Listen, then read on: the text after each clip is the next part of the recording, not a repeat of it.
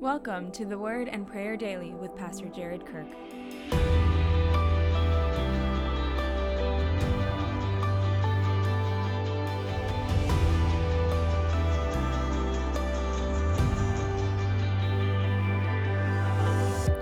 James 2, 8-12. If you really keep the royal law found in Scripture, love your neighbor as yourself, you are doing right. But if you show favoritism, you sin and are convicted by the law as lawbreakers. For whoever keeps the whole law and yet stumbles at just one point is guilty of breaking all of it. For he who said, "You shall not commit adultery," also said, "You shall not murder." If you do not commit adultery, but do commit murder, you have become a lawbreaker. Speak and act as those who are going to be judged by the law that gives freedom, because judgment without mercy will be shown to anyone who has not been merciful. Mercy triumphs over judgment. James here is continuing his teaching on favoritism, a sin that's also referred to as partiality. And he's trying to make a point here about the seriousness of it. And so if I asked you, what are the big sins? Let's make a list. What are the big sins? We got murder. That's a big one. We've got adultery. That's a big one. Lying, I guess it depends on the lie, right? There's big lies, there's little lies, but I don't know what you would put on that list, but I'm not sure I would put showing favoritism on it. That doesn't seem like it's up there with murder, but James says, listen, that's how serious this is. And the reason is that you're breaking the greatest law of all from God, which is love your neighbor as yourself. Now, partiality can look all sorts of different ways. James here just talked about preferring the rich over the poor. That's certainly a form of partiality that we see in our churches today, where the wealthy are kind of invited in and given leadership positions and sort of run the church.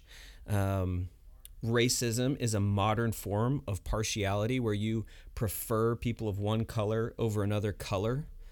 God says that is an absolute violation of the royal law in Scripture. Love your neighbor as yourself. There's all kinds of partiality. We see partiality around class in our church a lot, where it's like upper class people who hang out together, and then there's kind of blue collar workers that are not included. This is such a big deal to God because God cares so deeply about every single person.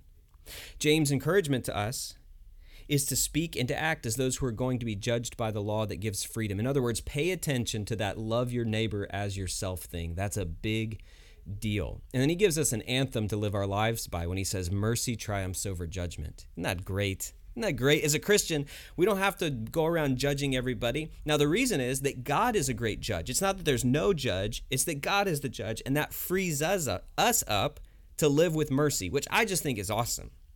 Because as a Christian, I don't have to be the morality police for anybody else. I just get to go around showing mercy. What a way to live.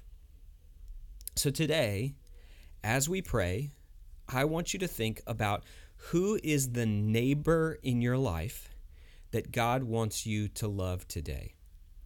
And I want you to think, is there any barrier between me and this person that is keeping me from loving them the way that God calls me to love my neighbor? Let's take a moment and actually pray for that person silently now.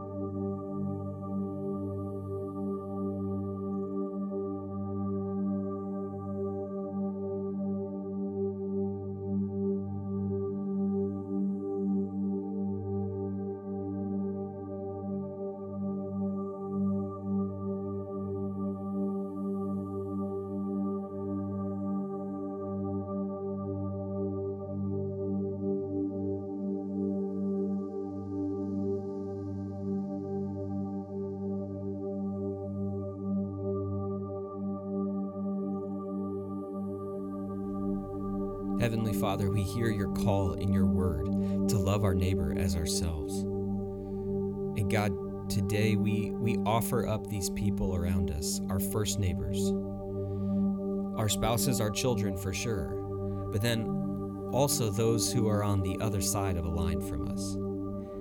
They're on the other side of the line of race. They're on the other side of the line of sex. They're on the other side of the line, whether it's white collar or blue collar. They're on the other side of the line. God forbid that we should ever engage in the sin of partiality.